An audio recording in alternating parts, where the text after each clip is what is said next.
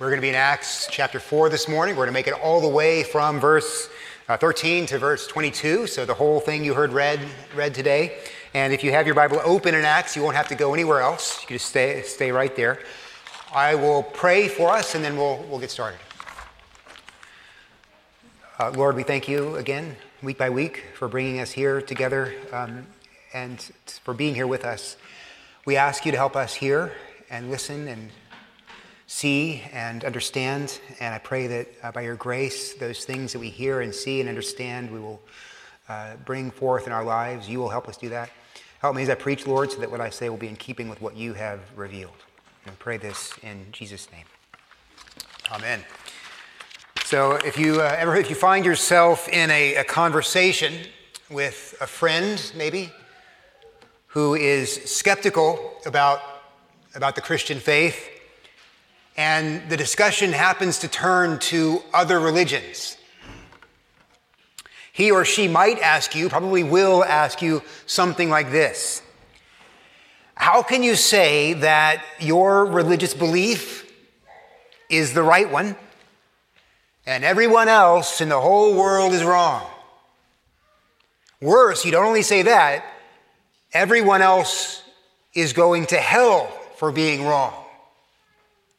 Is there any belief more arrogant than that?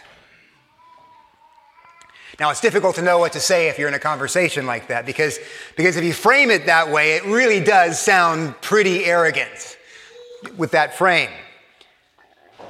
But the framing is off. It's like having a nice, wonderful painting by Rembrandt and putting a hot pink frame with red hearts and unicorns on it. It's totally wrong for the picture. It doesn't quite get the painting. Same thing here. You'd want to maybe ask your friend, is it really me saying I'm right and everyone else is wrong, or is it that Jesus says something like that about himself? The question your friend asks rests on the assumption that the world is populated by people who are sincerely looking for the truth about God, but who with good faith just happen to come on to different answers.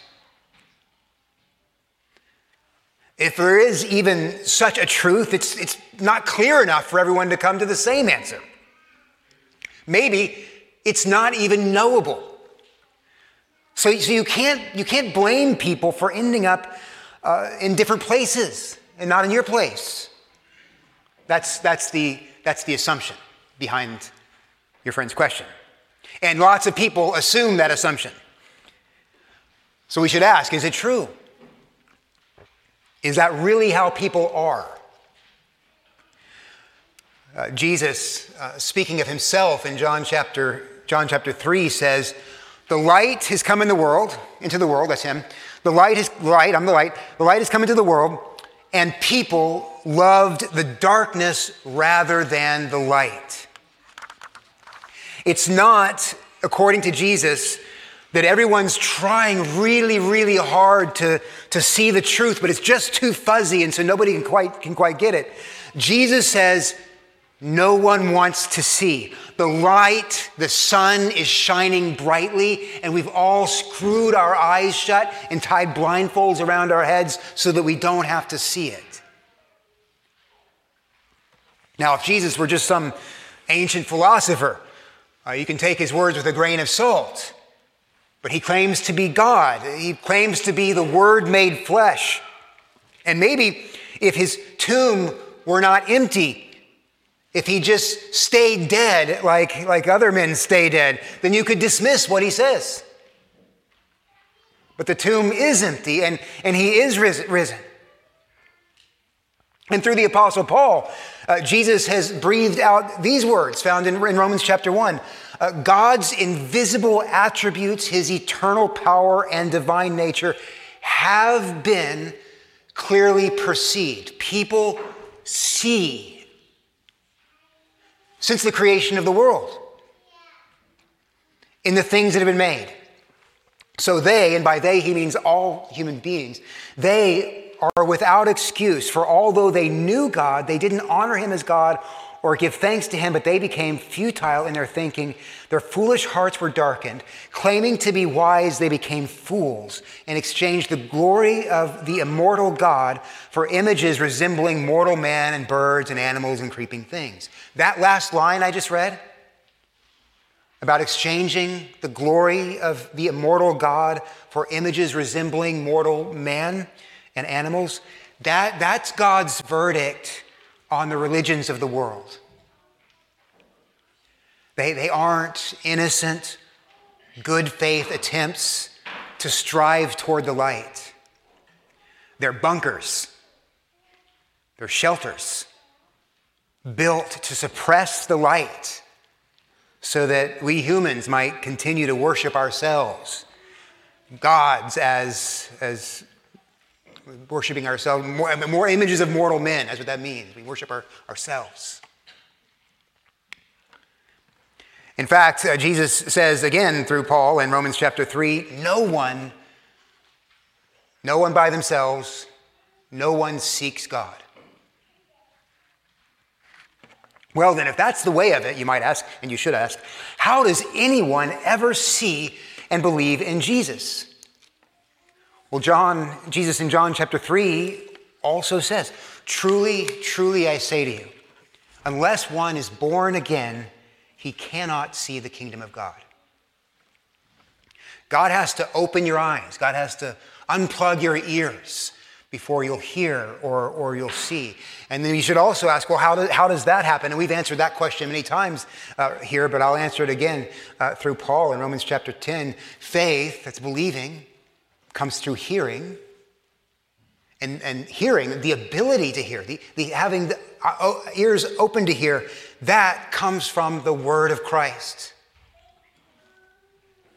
The truth about who Jesus is and what Jesus has done to save sinners, that's what God uses to pry open eyes and ears and hearts.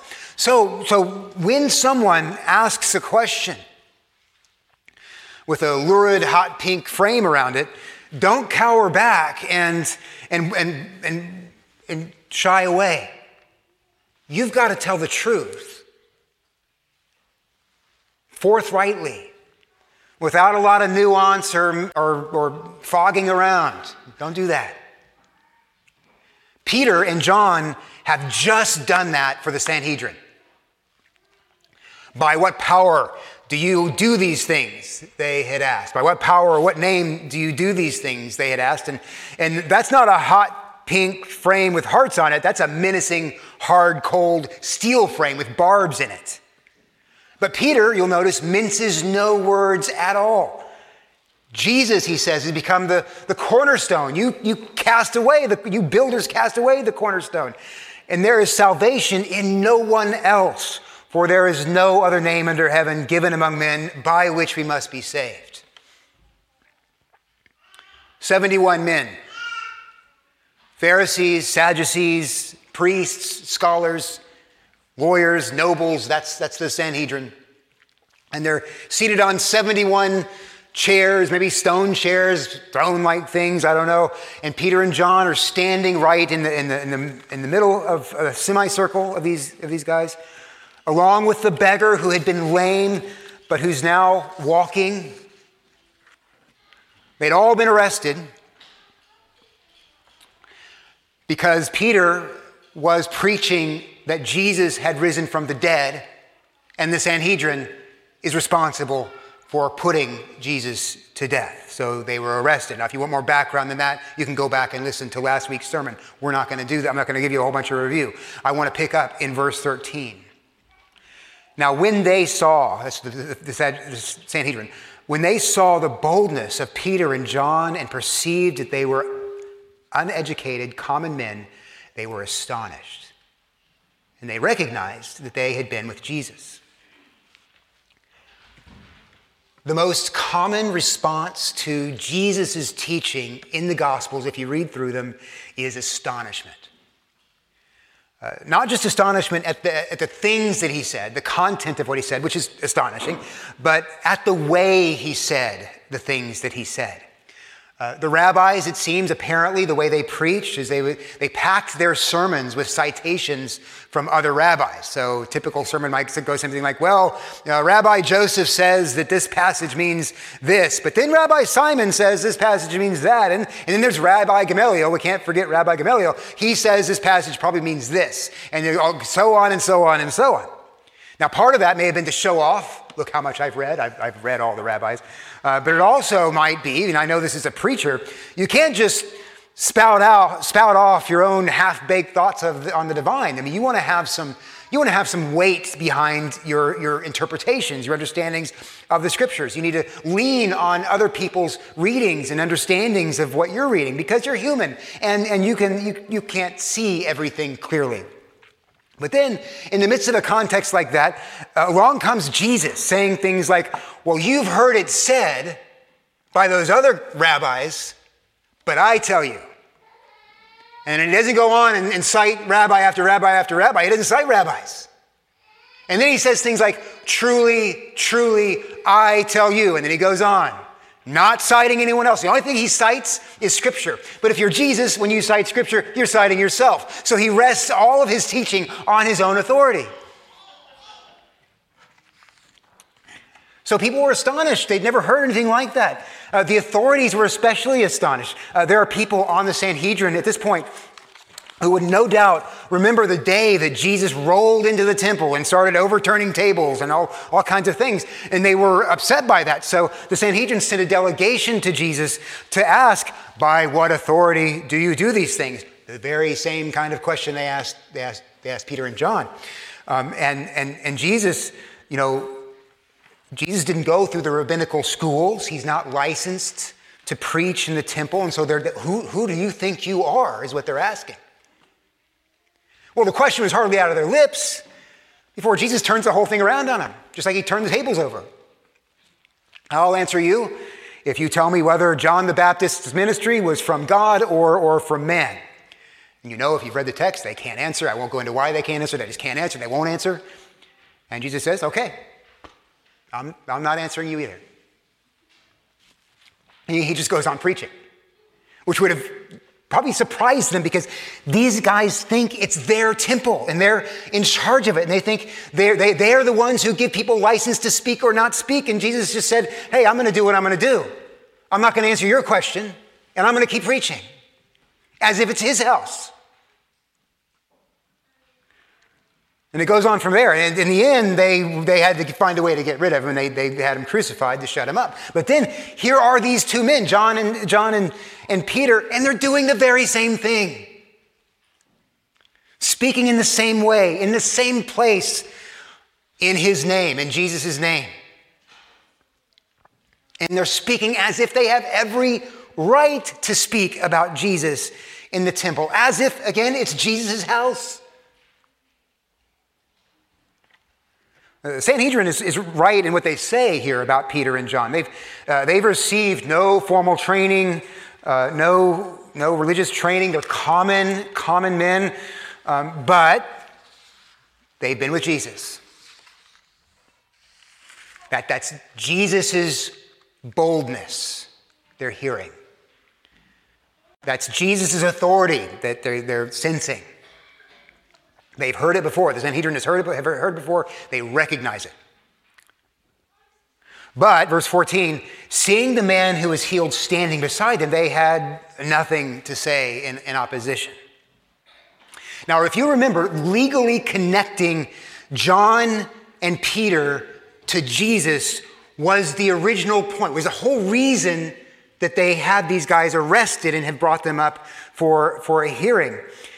Because the Sanhedrin, if you remember, I just mentioned it, found Jesus guilty of blasphemy. And so if they're thinking, if we can connect John and Peter with Jesus, we can also condemn them for blasphemy. But the Sanhedrin failed to take into account the glaring fact that's standing right there in their midst. The beggar who had never walked in his entire life, who's now walking and standing and looking at him. Thousands of people, if it was just the Sanhedrin, it'd be one thing, but thousands of people have seen this man they knew to be lame walking around. The cat's out of the bag. All Jerusalem by now knows that this man has been raised in Jesus' name. And so now what do they do? Well, now what does the Sanhedrin do? They're in a real bind.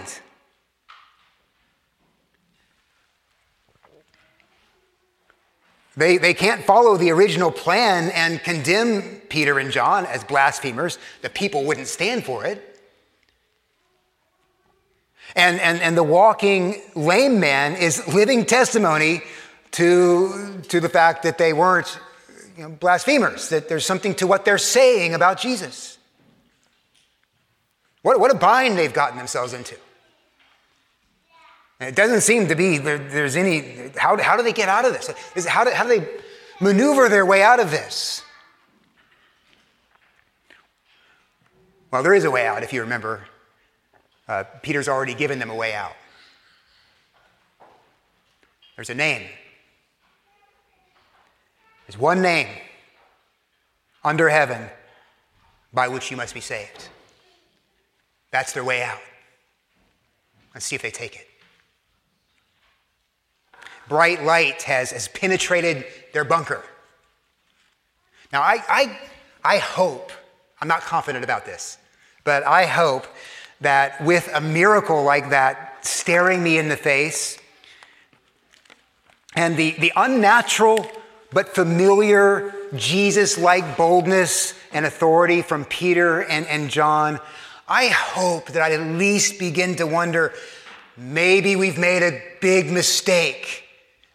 Maybe we've been wrong about Jesus all along. Maybe we've been wrong about him.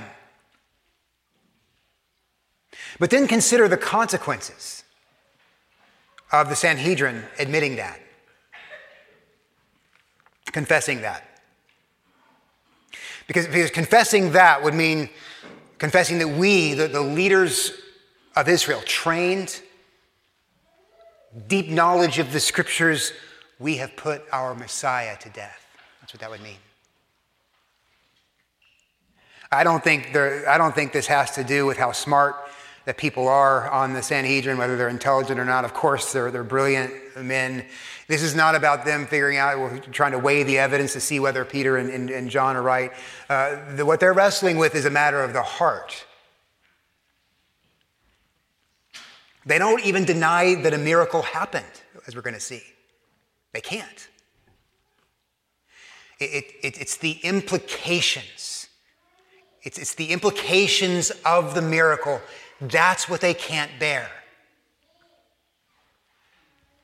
If Jesus is in fact risen, their whole world crumbles. And that's true not just for them. We should take note of this. If you follow the implications and the evidence and receive the truth about Jesus and then receive him, you're going to lose your whole life. You're going to lose yourself. That's why lots of people shove everything down and grab onto any reason they can to ignore or deny or laugh at the whole thing. But if you would only confess, I've been wrong my whole life, and run to him and trust in him, you'll die. You will die. But you'll live like you've never lived before. You will lose yourself and find that it's the happiest loss you've ever lost, because you gain Jesus and eternal life and light and beauty and truth and everything that's good. So again, let's see what the Sanhedrin does. Verses 15 through 17. But when they had commanded them to leave the council, they conferred with one another, saying, "What shall we do with these men? For that a notable sign has been performed through them is evident to all the inhabitants of Jerusalem, and we cannot deny it. But in order that it may spread no further among the people, let us warn them to speak no more to anyone in this name." Now, you might ask, just as a technical question, how do we know anything about this discussion? Because Peter and John are kicked out. So how do we know what happened in there? So, well, if you try to get 2 or 3 people to keep a secret, you know, that's hard enough. But try keep getting 71 people to keep a secret. It may have leaked out because of that. People just can't keep secrets. But there's also a fair chance that Saul of Tarsus, Paul, is there. He writes later, he says later in Acts chapter 26, that he cast his vote to condemn Christians, which that voting seems to suggest that he's a Sanhedrin member.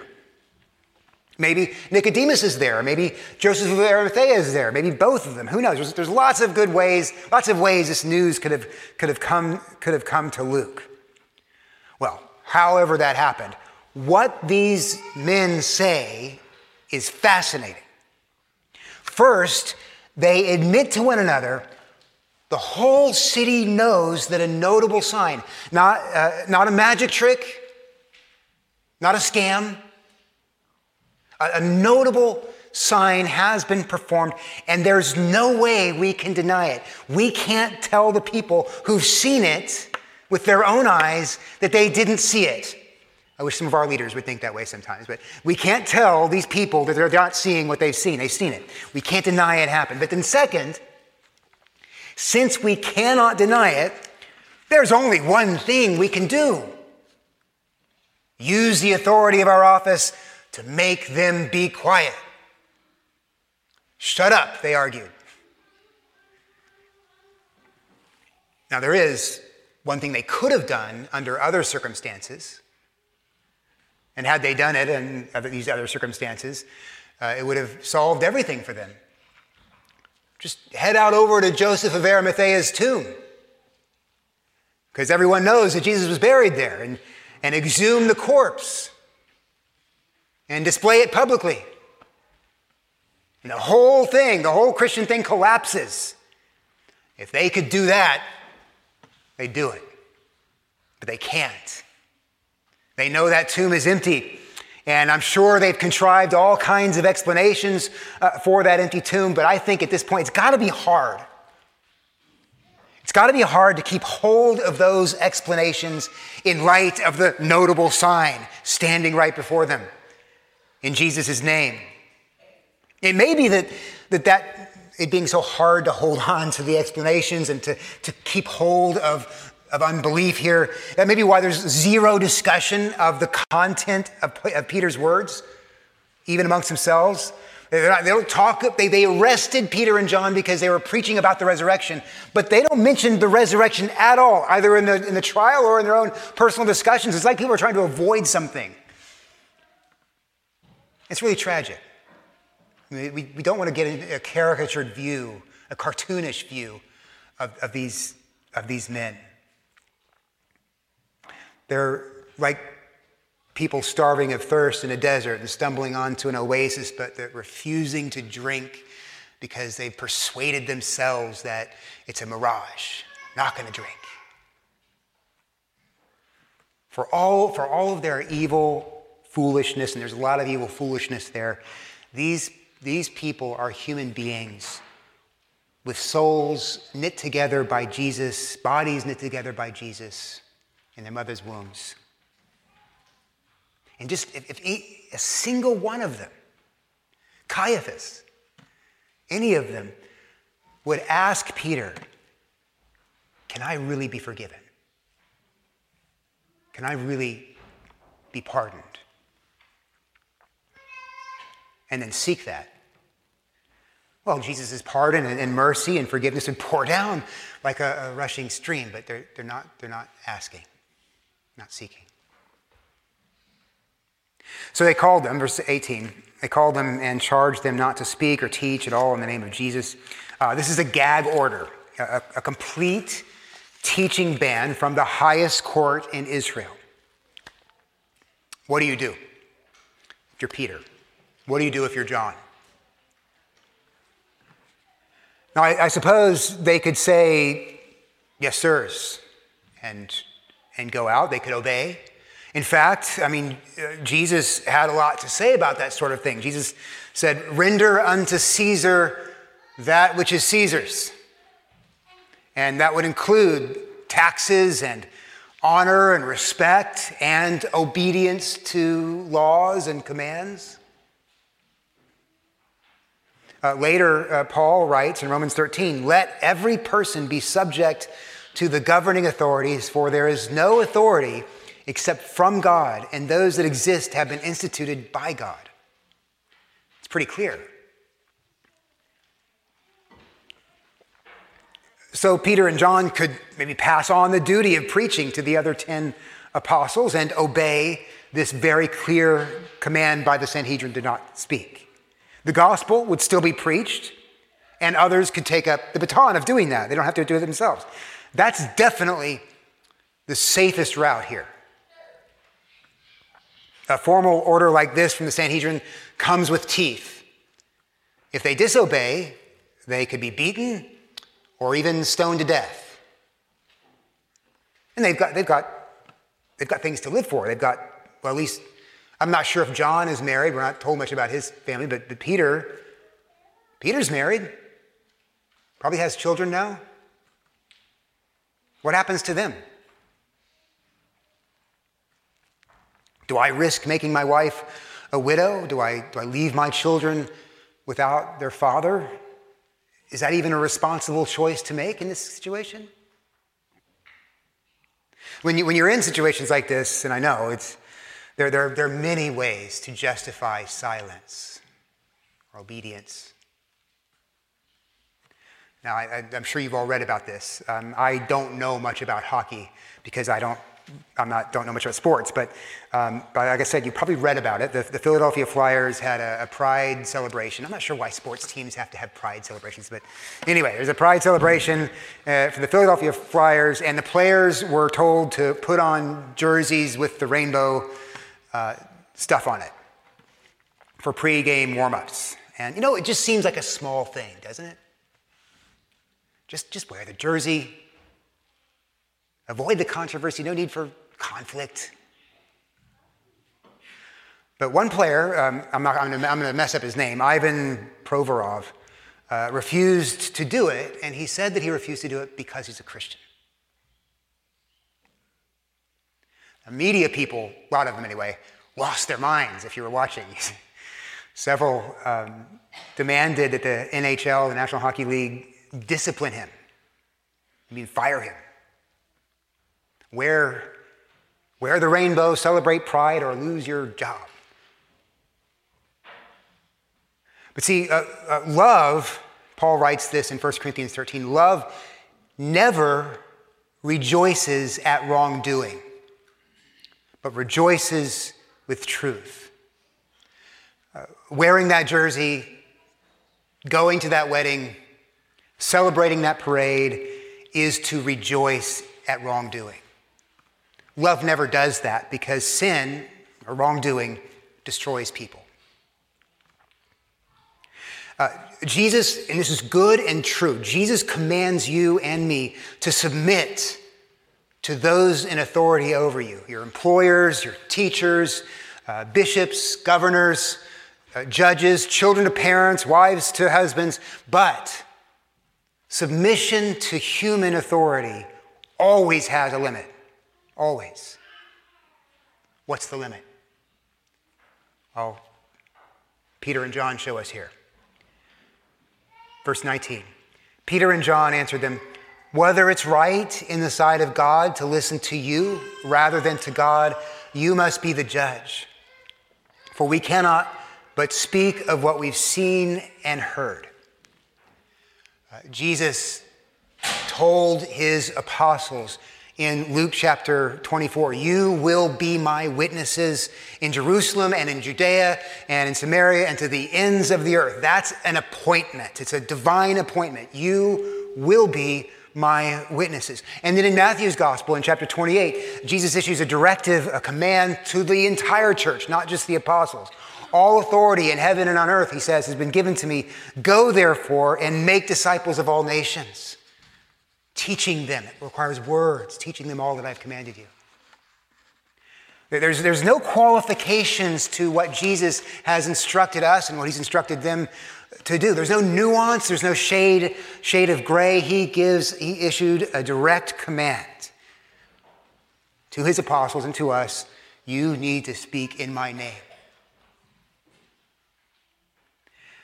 Now, the Sanhedrin members, they have been divinely appointed to be authorities for Israelites. Under normal circumstances, their decisions carry God's authority. And even Jesus said to listen to them because of that.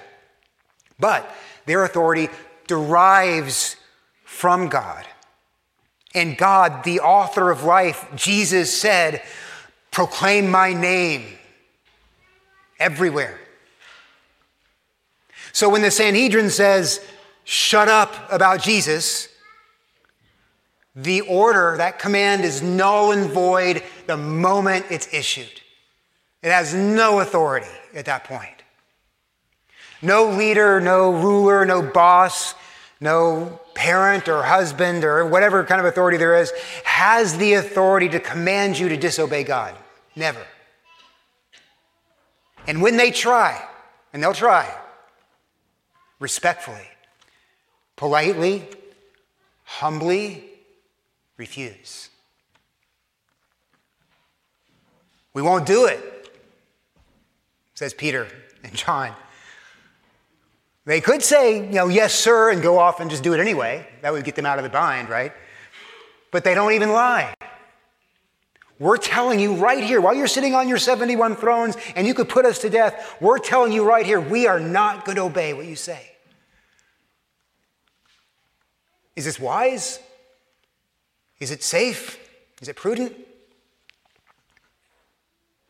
The Sanhedrin can put them to death. Yes. But Jesus will receive them, and one day he'll raise them up again. The Sanhedrin can confiscate all of their stuff. Yes. But Jesus owns everything, and he says, don't worry about what you're going to eat or what you're going to drink or what you're going to wear. Seek God's kingdom and his righteousness first, and all these things will be added to you.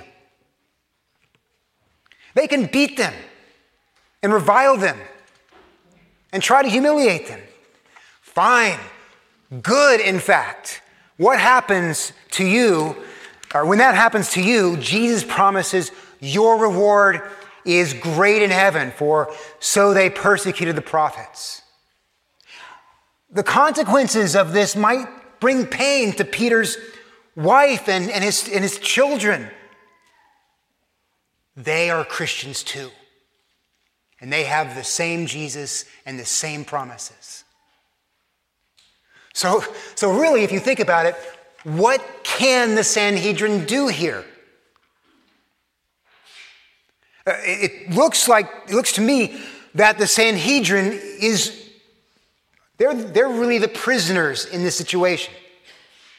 Fear of the crowds, fear of words, fear of Jesus' name being preached, fear of what they might lose. They're in prison.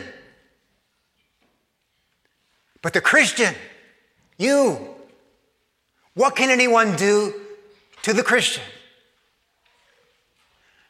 They put you in jail, they fire you, they take away your building, they remove your tax-exempt status, they disinvite you to the party or to the club, they kick you off the team. Who cares? You have Jesus, and in him you have eternal life, and you have all things that are worth having. And he has promised to take care of you now and forever. You are the freest people in the entire world. You are free because Jesus has set you free. Now, as I'm preaching this, maybe a cloud of shame or guilt has started to form in your heart and in your mind because you remember the last time that you were called upon to speak in Jesus' name. And you remember that instead of that, maybe you put the little flag sticker on your desk, or you kept your mouth shut when you should have spoken. or you affirmed some lie that you shouldn't have affirmed because you were afraid. I could have spoken the truth and I didn't. Can I even call myself a Christian, you might be asking yourself? Well, I don't know what kind of compromise you made, if you made one, but I'll bet it wasn't like Peter publicly asking God to damn him if he even knew who this Jesus was. Here's what you do. You go to Jesus in prayer and you confess to him. Tell him what you did or what you didn't do. Tell him everything. And here's his promise. If you confess your sin, he is faithful and just to forgive you and to cleanse you from all unrighteousness. That's what the cross is all about. The cross still counts for you as a Christian. And then ask Jesus to help you and to give you his strength and his boldness and his courage next time it comes up. Now, when they had finished, when they further threatened them, they let them go, finding no way to punish them because of the people, for all were praising God for what had happened. For the man on whom this sign of healing was performed was more than 40 years old. Luke, the doctor, physician, make sure to tell us how old the guy was, because it's probably remarkable to him that this happened for a 40-year-old guy. People over 40 aren't usually gaining extraordinary new physical abilities. Doesn't quite happen. Men do gain some physical abilities. Nose hair starts growing really fast and ear hair starts growing really fast. And most people over 40 gain the extraordinary ability to gain weight super fast. But that's about it. We don't gain too much more other than that. If you've never walked and you're over 40, you don't just get up and start walking. That's what's remarkable and magnificent about this particular miracle. And Jerusalem knows that this man was healed by Jesus' power and authority, and they are praising God for it. And it's exactly, if you think about it, this is exactly what the Sanhedrin hoped to avoid when they arrested them in the first place. The exact thing they wanted to prevent has happened. But pay attention, nevertheless, to the threats. Where there is a will, there is a way, and there's a lot of will behind those threats. And by the time we get to chapter 7, the Sanhedrin will have found a way. There's going to be some blood spilled. But for now, the whole city stands between the Sanhedrin and those threats, because in the church is beloved at this point, and the church is popular. And that's wonderful, but it's also dangerous, because that can be intoxicating. When I was in junior high, I guess it's middle school now, I would do anything I had to do to be popular. And then once people started liking me, I would do anything I could to keep them liking me. So I liked being popular if I could get it. And that's not just junior high stuff. That's just middle school stuff. The church can be so eager to have Gen Z filling our pews, or young families, or executives, or for good press on the outside, that to gain it or to keep it will willingly do what the Sanhedrin tried to force Peter and John to do. Shut up. Not say what needs to be said. Stay silent when Jesus would have us speak. So, in the coming weeks, we're going to see how the early church handles its fame.